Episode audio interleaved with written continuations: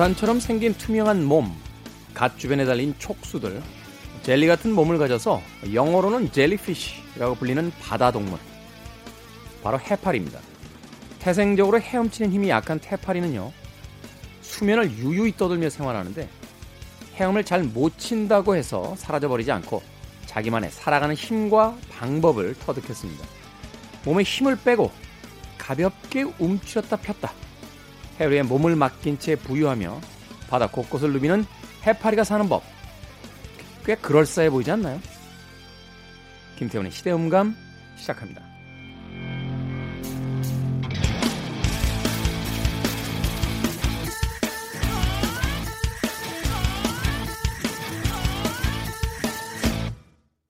그래도 주말은 온다. 시대를 읽는 음악 감상의 시대음감 김태훈입니다. 영어로 젤리피쉬, 우리에게는 이제 해파리라는 이름으로 알려져 있습니다만, 네.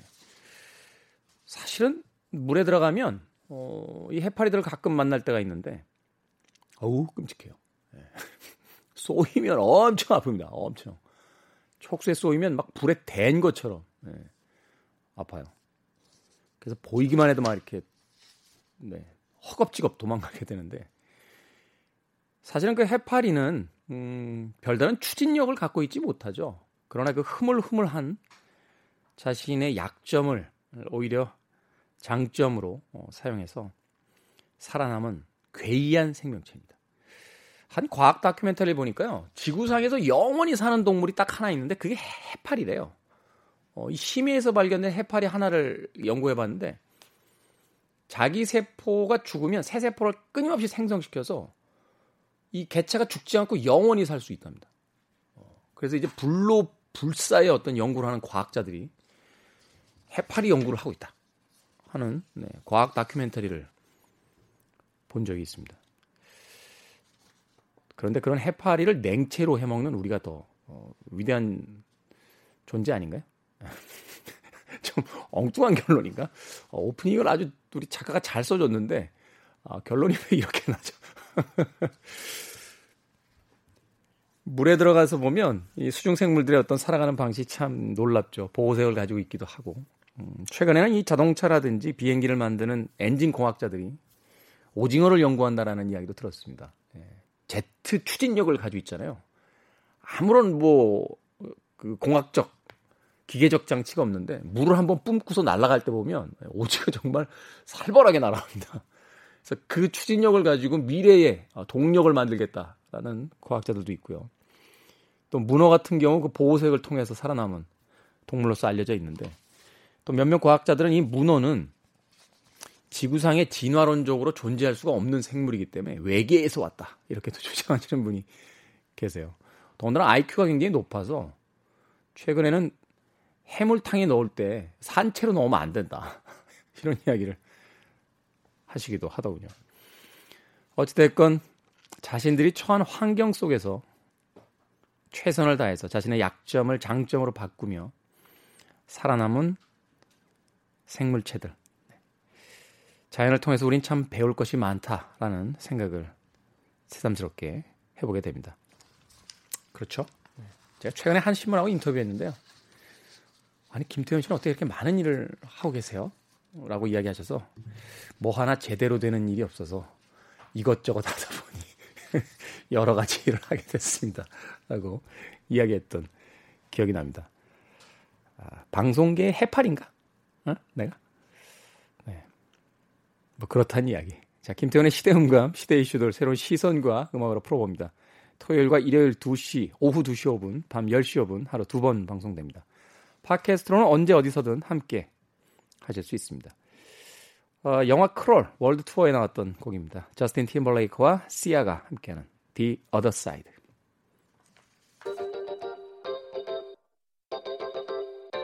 You're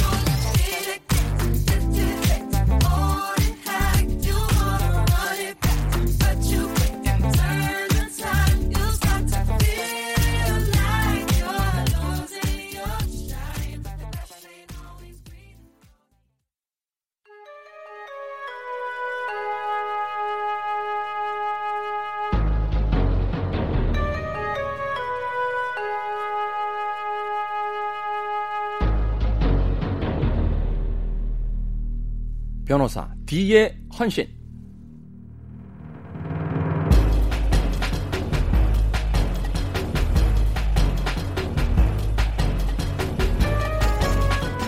변했어. 변했다고. 다 잡은 물고기라는 거지? 사람들, 특히 연인 사이 이런 말 자주 하죠. 그런데요, 마찬가지로 사람들이 자주 하는 말 중에 이런 말도 있습니다. 사람은 절대 안 변해. 사람은 고쳐 쓰는 거 아니다. 사람인데 결국 변하겠지. 사람이니까 절대로 안 변해. 그래서 사람은 변한다는 겁니까? 안 변한다는 겁니까? 이분께 한번 물어보고 싶습니다. 변호사 D의 헌신. 변호사 D 도진기 변호사님 나오셨습니다. 안녕하세요. 안녕하세요. 도진기입니다. 판사 변호사 생활 하시면 피의자들 반성문 많이 보죠. 예. 얼마 전에 뭐 그 그 어떤 사건에 연루된 피의자들이 뭐 판사에게 그렇게 많이 그 반성문을 써서 보냈다. 근데 반성문이라는 게 사실은 그냥 뭐 어느 정도 심정적인 그 영향은 좀 있겠습니다만 실제로 이 판결에 뭐 그렇게 크게 작용하지는 않는다. 뭐 이런 뉴스도 있었는데 큰 영향이 없죠. 네. 근데 이제 그런 게 있습니다. 다 내는데 얘만 안 내면 좀 좀 미워 보이죠. 그럴 수 있네요. 예. 그러니까 튀지 않기 위해서 모두가 내고 있으니까 예. 아 그럴 수 있겠다. 근데 변호사님 생각 은 어떠십니까? 이 반성문 내면 사실 이제 기계적으로 내는 사람들도 있을 거고 진짜 이제 이렇게 읽어 보면 아 이 친구가 좀 진짜 뉘우치고 있구나 뭐 이렇게 느껴지는 것도 있을 텐데 사람이 변한다고 생각하세요? 일단 그 하다 보면요 전과 뭐 30번 40번도 보거든요. 그런 거 보면 이제 반성문의 가치가 너무 네. 종이짝이다 하는 생각도 들고 네. 물론 또 이제 개심하고 범죄를 안 저지르는 분들은 또 법정에 안 오시니까 네. 알수 없는 거지만 쉽게 변화하기는 힘든 것 같습니다. 사실 또 환경 문제도 크고요. 환경 문제가 예. 좀 크죠. 예, 제가 예전에 봤던 책 중에 그 살인자들과의 인터뷰라고 그 미국의 연쇄 살인범들과 인터뷰한 그 기록을 이렇게 보니까 그 어릴 때의 환경, 예. 예, 특히 이제 부모의 어떤 학대 이런 것들이 굉장히 그 커서 범죄 영향을 많이 주게 되는 음, 그런 것들이 있었는데 또 뭐 굳이 자기가 뭐 말하자면 쉽게 그냥 잘 먹고 잘 살 수 있으면 굳이 범죄 위험한 범죄를 할 사람은 별로 없거든요. 그렇죠. 뭐 이성 심리라든지 뭐 사이코패스가 아닌 이상은 생활이 만족하고 있는데 굳이 어떤 범죄를 저지를 어, 이유가 별로 없는 거죠. 예. 그러니까 사실 이제 우리가 범죄에 있어서 그 개인의 어떤 책임을 묻기 이전에 어, 우리가 살고 있는 이 세상의 환경을 먼저 조성하는 것도 어, 하나의 범죄율을 떨어뜨리는 중요한 그 판단이란 또 생각이 드네요. 예. 자, 김태훈의 시대 음감 음, 첫 번째 만나볼 그날의 사건. 요즘 우리 사회에 큰 충격을 안겨준 사건입니다. 바로 아동 학대에 관한 이야기입니다. 예. 요즘 그 계모가 그 자녀를 학대해서 죽음에 이르게 한 그런 끔찍한 사건이 보도됐지 않습니까? 최근에 왜 이런 보도가 갑자기 막 쏟아져 나옵니까? 이거 왜 이래요? 우리 사회가? 이런 사건이 사실은 계속 있어 왔습니다. 계속 있어 왔다. 네, 있어 왔는데 최근 이제 보도가 이렇게 많이 되고 있는 그뿐이라고도 볼 수 있죠. 제가 예전에는 이제 이게 가정사다에서 보도 잘 안 하다가 뭐 예. 최근에 예. 막 보도를 많이 하기 시작했다. 심지어는 또뭐 그냥 뭐 가정 내 뭐 훈육 과정에서 있었던 일이라고 치부하기도 하고 뭐 아이를 분명히 살해했는데 그걸 동반 자살 이런 명목으로 보도하기도 하고 동반 자살이 아니죠. 아이 살해 후 자살이잖아요. 그렇죠. 그 용어가 바로 잡아진 지도 얼마 안 됐습니다. 네. 그러다 보니까 이제 최근에 보, 이런 관점을 달리한 보도가 많이 나오다 보니까 하는 것인데 이런 사건들이 계속 반복돼 왔습니다. 음. 오늘 말씀드릴 사건도 그 최근에 그 아동 학대 사건을 그 거의 반복한 네. 2012년도 사건이거든요. 2012년 사건. 예. 그 보성 삼남매 사건으로 알려진 음, 사건입니다. 네. 삼남매 예, 학대 네. 사건, 네. 학대 치사 사건. 네. 2012년도 사건인데요. 2012년 이 보성군에 모 교회, 조그만 교회 목사 부부가 있습니다. 네. 여기에 사남매를 뒀어요. 사남매. 10살 난 딸, 8살 아들, 5살 아들, 1살 딸 이렇게 네. 뒀습니다. 네. 그런데 이 자녀들이 2월 1일과 2일 사이에 잇따라 3명이 사망합니다. 위에 자녀 3명이. 하루 이틀 사이에 3명이 다 사망을 한다고요? 예. 8, 10살, 8살, 5살 이 자녀들이 다 사망합니다. 어떤 일이 벌어진 거죠? 근데 이 발견부터가 부모들이 자녀가 사망했는데 숨겼어요. 숨겼다가 애들 고모부가 있습니다. 네. 고모부가 어린이집에 조카들이 안 오는 거예요. 음. 며칠을 기다리다가 도저히 안 돼서 전화해 보니까 자꾸 부모는 얼버무리고 네. 그래서 창문을 뜯고 집에 들어갑니다. 뭔가 이제 낌새가 이상하니까 예, 들어가 보니까 애들 방에 그 세 아이가 죽어서 이미 부패가 되고 있는 거예요. 한 살 딸은 울고 있고. 네.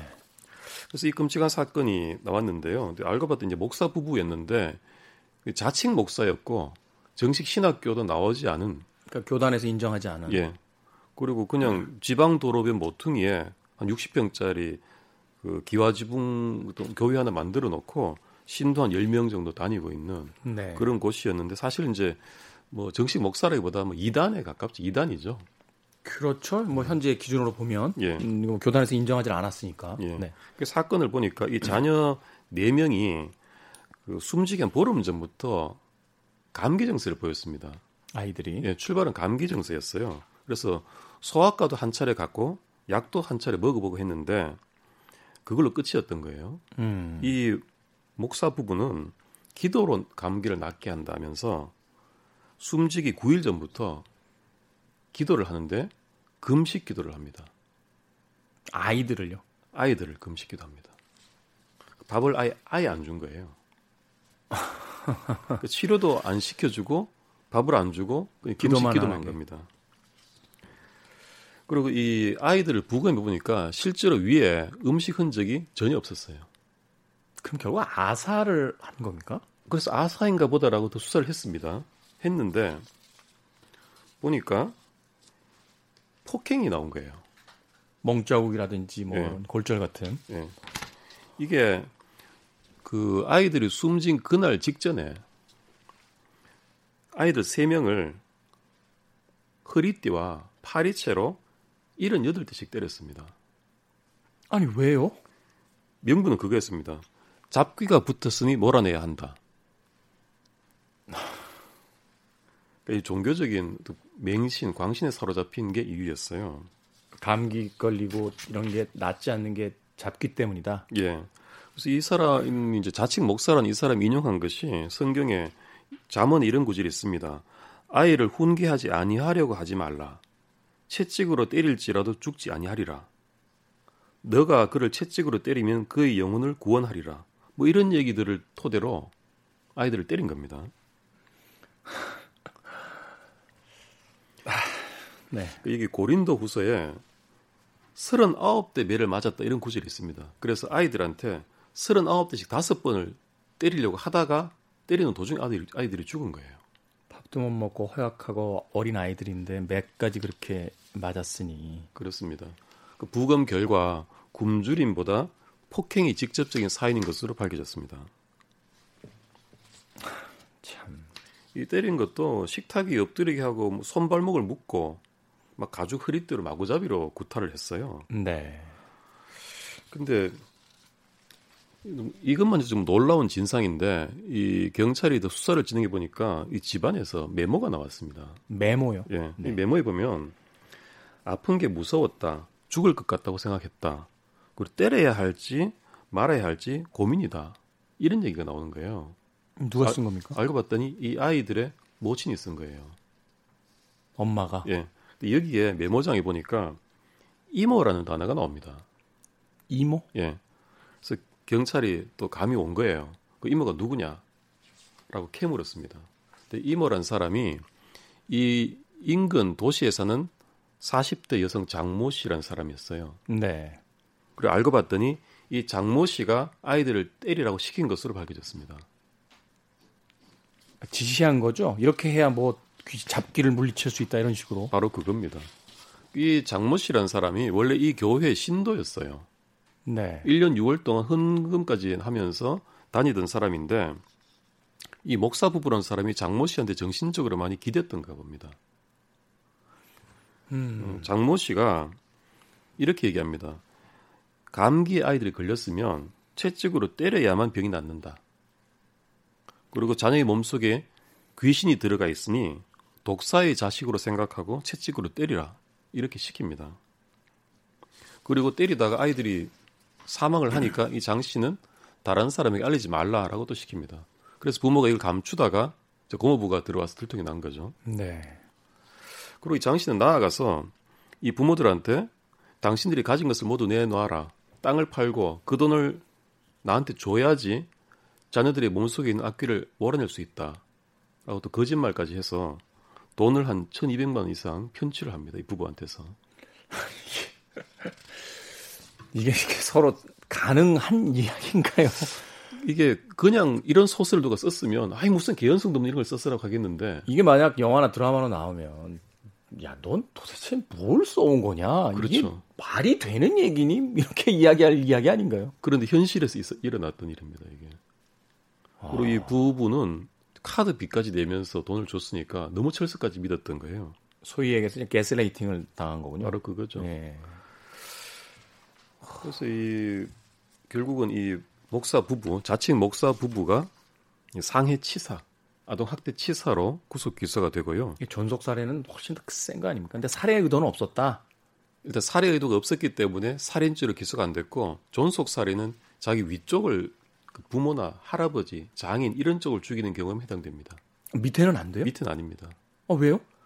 좀 이상하죠. 그래서 누군가가 이거를 위헌이다라고 위헌 소송 냈는데 네. 하푼이라고 결정 났습니다. 왜요? 그러니까 부모에 대한 공양이 전통적인 도리인데 그에 대해서 표린 범죄를 한 것은 가중처벌하는 게 상당한 이유가 있다 이런 게 이유였는데 자녀를 양육하는 것도 부모의 의무 아닙니까? 그렇죠.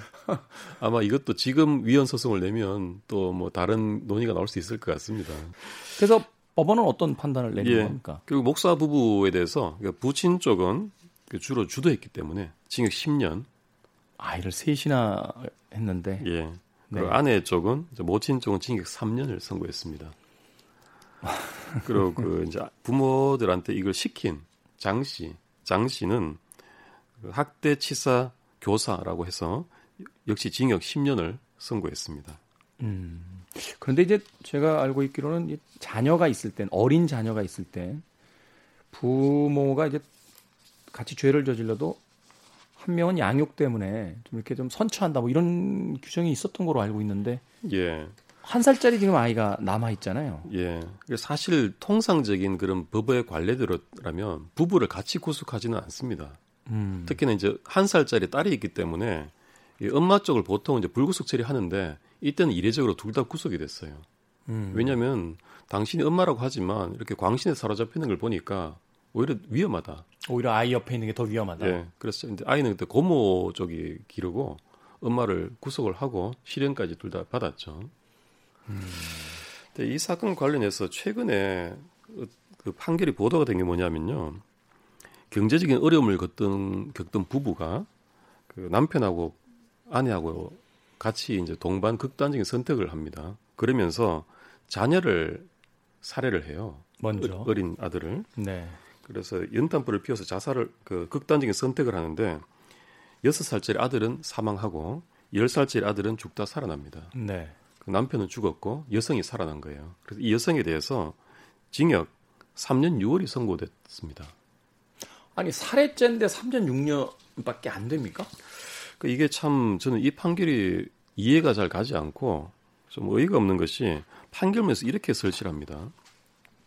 가족 동반 자살이라는 명목 하에 부모가 자식의 생명을 빼앗는 살인 행위에 대해서는 엄중히 처벌해야 한다라고 하면서 3년 6월을 선고했습니다. 대개 살인죄면은 그 어떤 정, 정당하다고 이야기하기는 좀 그렇습니다만 나름 어떤 정상 참작할 만한 사안이 없으면 굉장한 중형이 떨어지지 않습니까? 그렇죠. 3년 6월이라는 것은 좀 상상하기 어려운 형인데 네. 저는 이 재판부에서 설시는 이렇게 했습니다만 결국은 말은 이렇게 했어도 아이를 결국은 부모의 소유물인 것처럼 부모가 처분할 수 있는 것처럼 하는 그런 전근대적인 사고가 바탕이 된 게 아닌가라는 생각이 좀 들거든요. 네, 이게 최근 어떤 판례라는 거죠? 바로 며칠 전에 이런 있었던 그 판결 선고입니다. 사실은 아까 이제 선생님도 말씀하셨듯이 이게 동반 자살 뭐 이런 게 아니라 또 부모가 자식을 오죽하면 뭐 목숨을 끊었겠냐 이런 얘기도 아, 이렇게 말할 수 있는 것도 아니고 이것은 명백히 타인의 목숨을 끊는 살인 행위거든요. 당연하죠. 심지어는 앞서서 뭐 아직까지 그 합헌 결정은 안 났다고 합니다만 이거 존속 사례잖아요. 헌밀히 이야기하면 더운다나 그죠? 예. 여기서 문제는 자꾸 자녀라는 데 초점을 맞추는데 그게 초점이 돼서는 안 되죠. 타인의 목숨을 끊는 살인 행위라는 것에 중점을 두고 판단해야 되겠죠. 심지어 그게 가족이면 오히려 가중 처벌이 돼야 될 대상이지. 그렇죠. 이게 가명의 어떤 그 요소가 된다는 건 참 납득하기 쉽지 않은데요. 그러니까 이런 식으로 자꾸 부모가 자식을 어떻게 하는 데 대해서 온정주의적인 판결을 하면 이런 사고방식이 개선이 안 되는 겁니다. 그렇죠. 엄중히 법에 따라서 처리를 해나가야지 이런 사고에 대해서 깨어나는 거죠. 음. 근데 지금 이런 식의 판결을 하면 벗어나질 수가 없는 거예요. 그러니까요. 뭐 생활고에 의해서 극단적 자살을 해서도 안 되는 겁니다만 그 아이들에겐 그 아이들의 인생이라는 것이 이제 시작되고 있는 건데 그 부모의 어떤 고난 때문에 아이들에게 그 삶의 기회를 박탈한다는 건 이건 사회에서 엄격한 범죄로서 좀 규정을 해야 되는 게 아닌가. 그렇습니다. 부모는 아이의 양육 의무가 있는 것이지 아이에 대한 생명에 대한 권한은 전혀 없는 거거든요. 네. 보성 3남매 어, 학대 치사 사건부터 최근에 있었던 음, 극단적 선택에 대한 이야기까지 이야기 나눠봤습니다. 저희가 열심히 떠들어야죠.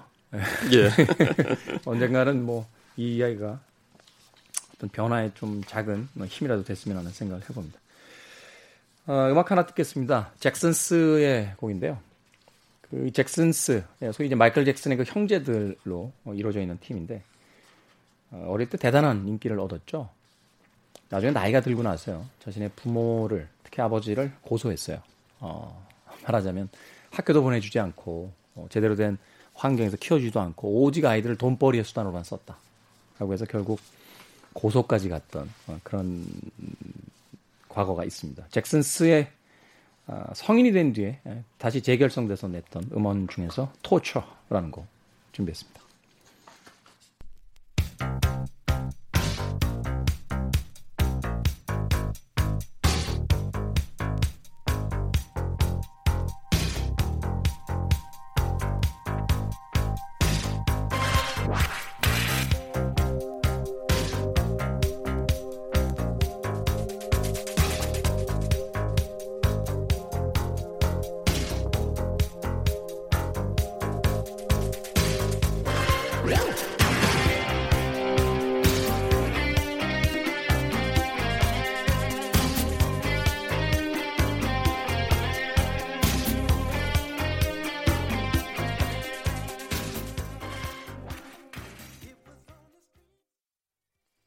김태훈의 시대음감 변호사 디에 헌신 오늘 도진기 변호사님과 함께하고 계십니다. 잭슨스의 토처 듣고 왔습니다.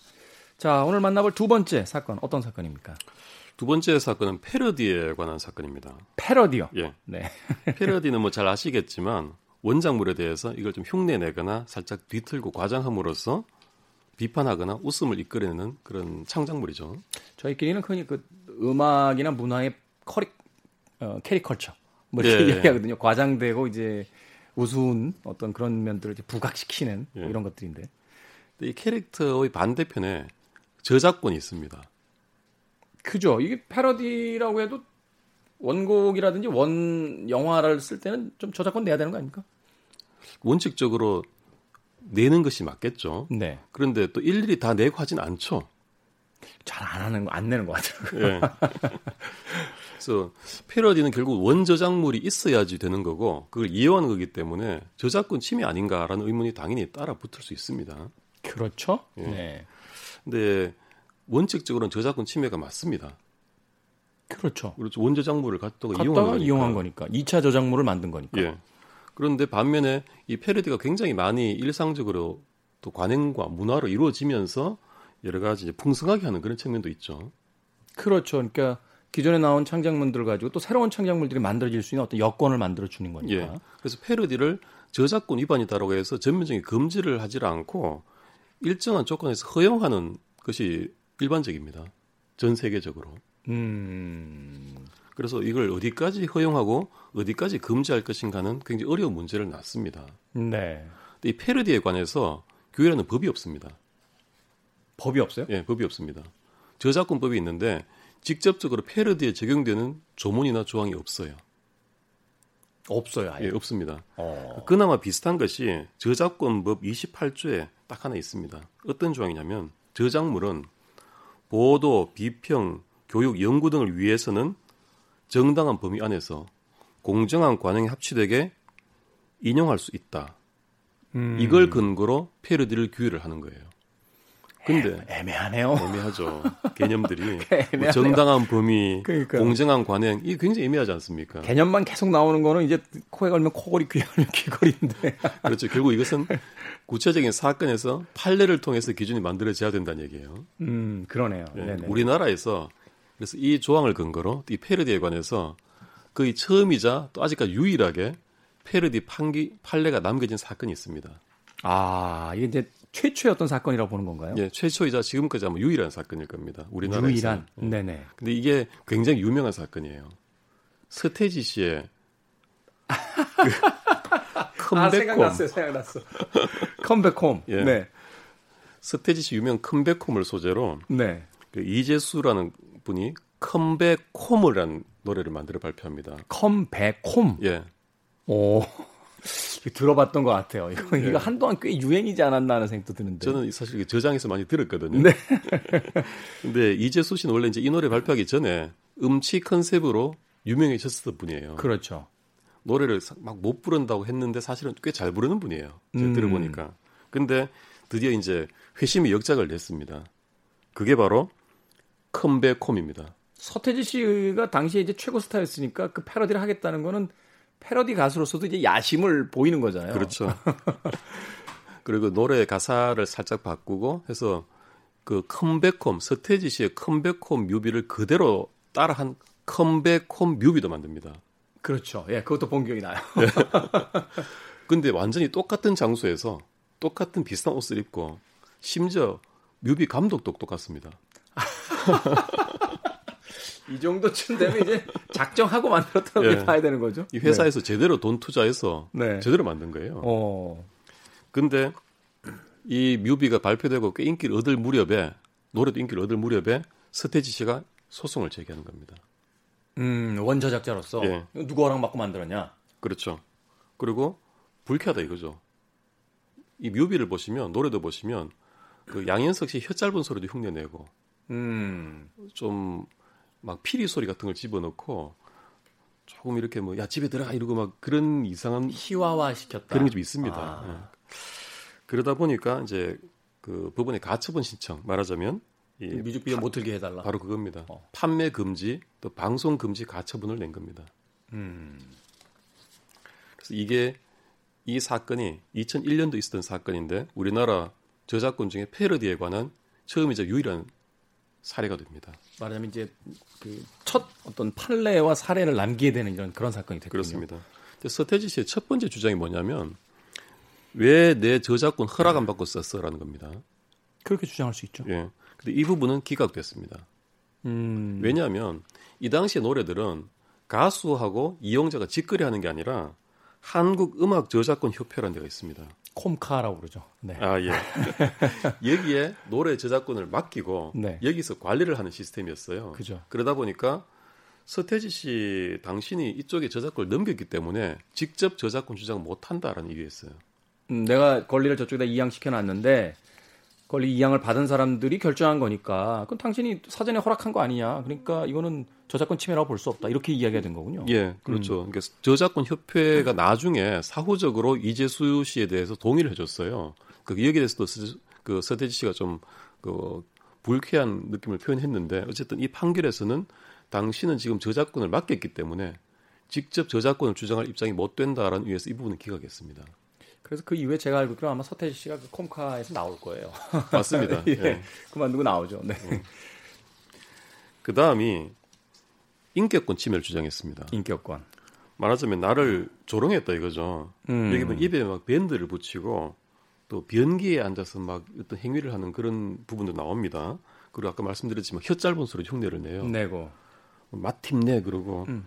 뭐혀 끝에 더 이런 식으로 막 그 혀 짧은 소리 흉내를 내고 과장을 합니다.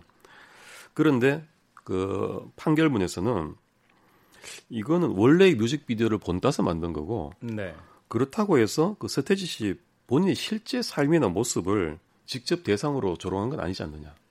음, 뮤직비디오라는 창작물에 대한 건 했지만 서태지라는 자연인을 공격한 건 아니니까 예. 이거는 조롱이라든지 인격권에 관련되진 않는다. 예. 그래서 서태지 씨 본인의 어떤 주관적인 감정이 손상됐을 것은 인정한다. 하지만 이것이 인격권이 침해되었다라고 어떤 법적인 판단을 내리기는 좀 어렵다. 음. 라고 해서 이 부분도 기각했습니다. 네. 근데 이제 마지막 중요한 부분이 뭐냐면 동일성 유지권이란 겁니다. 동일성 유지권. 예, 이게 뭐냐면 저작물을 누군가 이용하려 할 때는 원저작물을 변형하면 안 됩니다. 그대로 갖다 써야 됩니다. 그대로. 예. 저작물을 내가 이렇게 만들어 줬는데 그걸 이용해라고 돈을 받고 하지 않습니까? 근데 그걸 쓰면서 마음대로 바꾸면 창작자의 원천적인 권리가 침해된다는 거죠.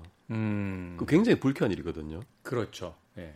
이를테면 우리 그런 거 있습니다. 요즘 케이블이나 뭐 TV 영화에서 보면 흉기라든지 담배를 다 이렇게 뿌옇게 만들어 버립니다. 그렇게 저 그 뭐라고 하죠? 모자이크처럼 처리하죠. 예. 네. 그리고 청소년 뭐 문제라든지 심의위원회의 또 눈치를 보고 알아서 그렇게 하는 건데 사실은 이게 엄격히 따지면 저작물의 동일성 유지권 침해인 거예요.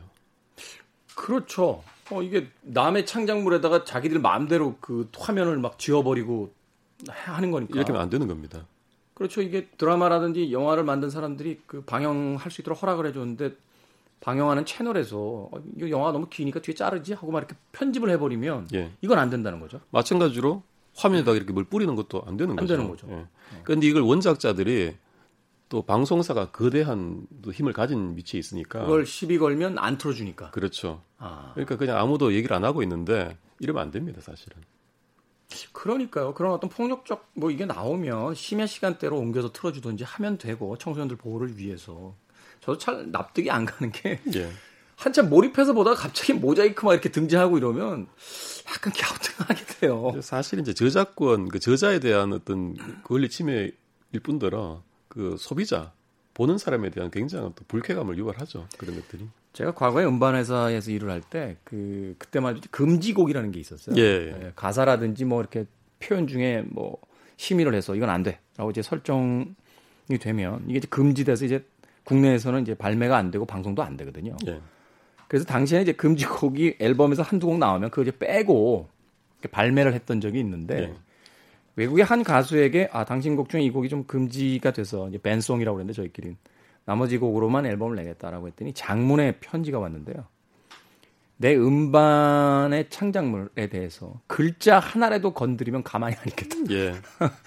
아예 발매 안 한다. 예. 아, 금지곡을 빼고 할 바에는 앨범 발매하지 않겠다. 예. 이런 장문의 편지가 와서 저 사실 그때 약간 문화적 충격받았어요. 아 그렇구나. 창작물을 건드리는 게 아니구나. 전 전적으로 그 가수분을 이해하는 게 네. 저도 책을 쓰지 않습니까? 네. 출판사에서 교정을 하면서 조사라든지 어떤 의미 같은 걸 좀 고칠 때가 있어요.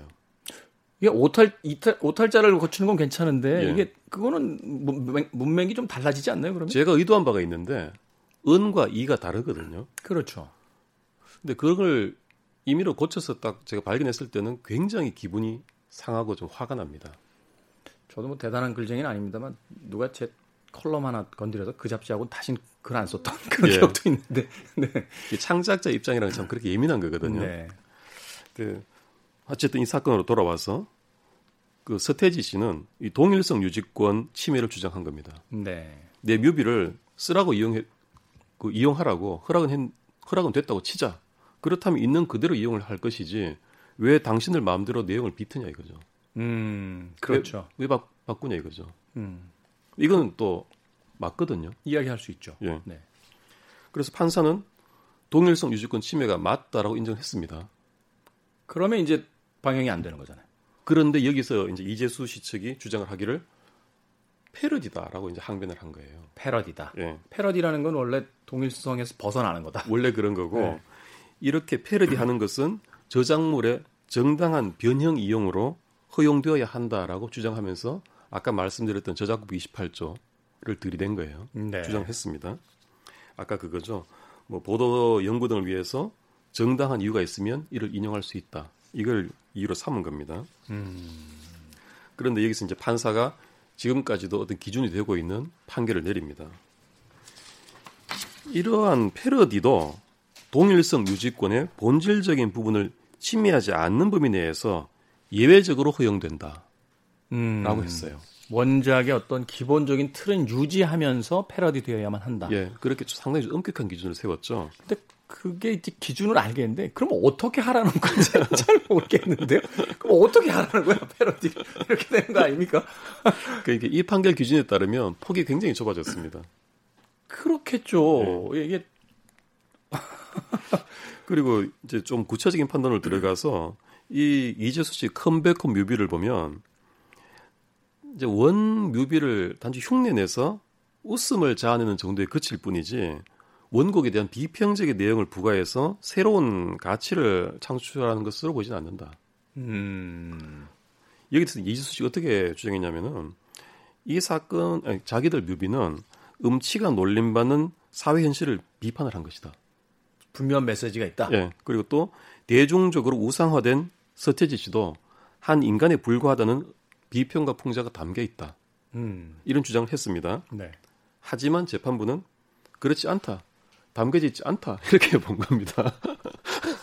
진짜 옛날 판결이네요. 그러니까 그 대중문화라는 게 재미 자체가 하나의 메시지인데 그 거기 뭐 이렇게 거창한 메시지가 담겨야지만 패러디를 인정하겠다. 이렇게 얘기하는 것도 사실은 좀, 좀 뭐라고 할까 좀 납득이 안 가는 예. 그런 이야기인데요. 여기서 이제 사실 중요한 판단 기준이 한 가지 이런 게 있습니다. 여기도 판결문에 나와 있습니다만 이런 것들 패러디의 정도를 넘어섰다고 하면서 어떤 기준이냐면은 이 패러디물은 원 저작물의 수요를 감소시키지 말아야 한다는 거예요. 아, 그건 일리가 있네요. 예. 예, 이 말하자면 2차 저장 그 생산물 때문에 원 저작물의 어떤 판매가 사라지거나 어, 또는 그게 어떤 상업적인 예술적인 어떤 심각한 타격을 받아서는 안 된다. 예. 어. 그러면서 이제 결론 내리기를 이재수 씨의 컴백홈 뮤비 때문에 서태지의 원곡이 사회적 가치의 저하가 있을 수 있고 잠재적 수요 하락이 있을 수 있다. 라고 하면서 패러디의 어떤 법적인 한계를 규정 지은 겁니다. 애매하네요. 이게 오히려 그것 때문에 더 많은 사람들이 그 들을 수도 있고 살 수도 있다라고 판단을 할 수도 있고 오히려 그것 때문에 아, 원곡에 대한 어떤 respect라고 하죠. 이 그 말하자면 존중이 사라지면서 오히려 또 판매량이 급락할 수도 있다. 이건 이건 사실 결과론을 봐야 결과를 봐야지만 알 수 있는 거지. 예. 판단하기가 쉽지 않은 부분이잖아요. 예. 네. 그 사실 이제 이 판결 이후에 판례가 바뀐 것도 고 새로운 사건은 없었습니다만 이제 패러디는 지금은 관행이나 문화로서 이루어지고 있고 이제 법적으로 정식으로 그 뒤로 문제가 된 케이스는 없다고 볼 수 있습니다. 그렇군요. 이재수 씨 이제 이 사건 이후로 조금 주춤했죠. 음. 퇴장을 하고 대중들의 그 뒤, 예, 관심에서 사라졌죠. 그 뒤로도 또 완전히 포기하지는 않으신 게 그 버즈의 겁쟁이를 네. 또 패러디 해가지고 그 패러디는 법정까지는 안 간 거죠. 예, 빚쟁이라고 만들었다가 이제 그 뒤로는 없었습니다. 그렇군요. 최근에 그런 움직임이 조금 있습니다. 아, 카피추라는 그 가수가 등장을 해서 기존에 있던 곡들을 자신만의 방식으로 아주 뭐랄까 아주 영리하게 카피 아닌가 할 때쯤은 슬쩍 다른 음악으로 빠져나가는 그러면서 이제 대중들에게 이제 즐거움을 주는 그런 캐릭터로서 이제 등장을 해서 어, 그 조회수도 굉장히 많았고 최근에 보니까 광고도 찍으셨던데 이름부터 피카츄 패러디 아닌가요? 그러니까요. 그러면서 이제 자신의 정체성인 카피를 가져다 카피추라고 네, 아주 절묘하게 이름을 이야기하는데 아직까지 뭐 여기저기서 저작권에 대한 그 고소가 있다는 이야기는 듣지 않았으니까 네. 이제 우리 사회가 패러디에 대한 어떤 정도의 어떤 관용성을 이제 가지게 된 게 아닌가 하는 생각을 해보게 됩니다. 자 이재수의 컴백 홈, 네, 서태지의 컴백 홈이 아닌 이재수의 컴백 홈을 통해서 음, 과거와 현재의 우리가 패러디라고 하는 어, 또 다른 어떤 창작물에 대한 어, 태도를 어떻게 가지고 있고 또 변화해 왔는지 이야기를 들어봤습니다. 자, 도진기 변호사님과는 오늘 어, 아쉽지만 여기서 인사를 드리고요. 또 다른 어, 재밌는 이야기들과 또 생각해 볼 만한 사건들을 가지고 다음 시간에 또 와주시길 부탁드리겠습니다. 고맙습니다. 예, 감사합니다. 패러디에 대한 이야기 듣다 보니까 이 곡 생각났습니다. 이미 패러디에 거장이 있었죠. 미국에서 등장했던 얀 코빅이라는 아티스트인데요. 마이클 잭슨의 비릿을 1윗이라고 어, 노래 불렀고 마돈나의 버전은 Like a Surgeon이라고 부르기도 했고요. 심지어는 너바나의 Smells Like Teen Spirit을 Smells Like Nirvana라고 예, 패러디를 하기로 했습니다. 이 패러디의 끝판이 있어요. 어, Alternative Polka라는 곡인데요. 락 팬들이라면 한번 그 어떤 곡들을 이 곡 안에서 패러디하고 있는지 어렵지 않게 찾아낼 수 있을 겁니다. 자, 양코빅의 Alternative Polka 들으면서 저도 작별 인사 드리겠습니다. 지금까지 시대음감의 김태훈이었습니다. 고맙습니다.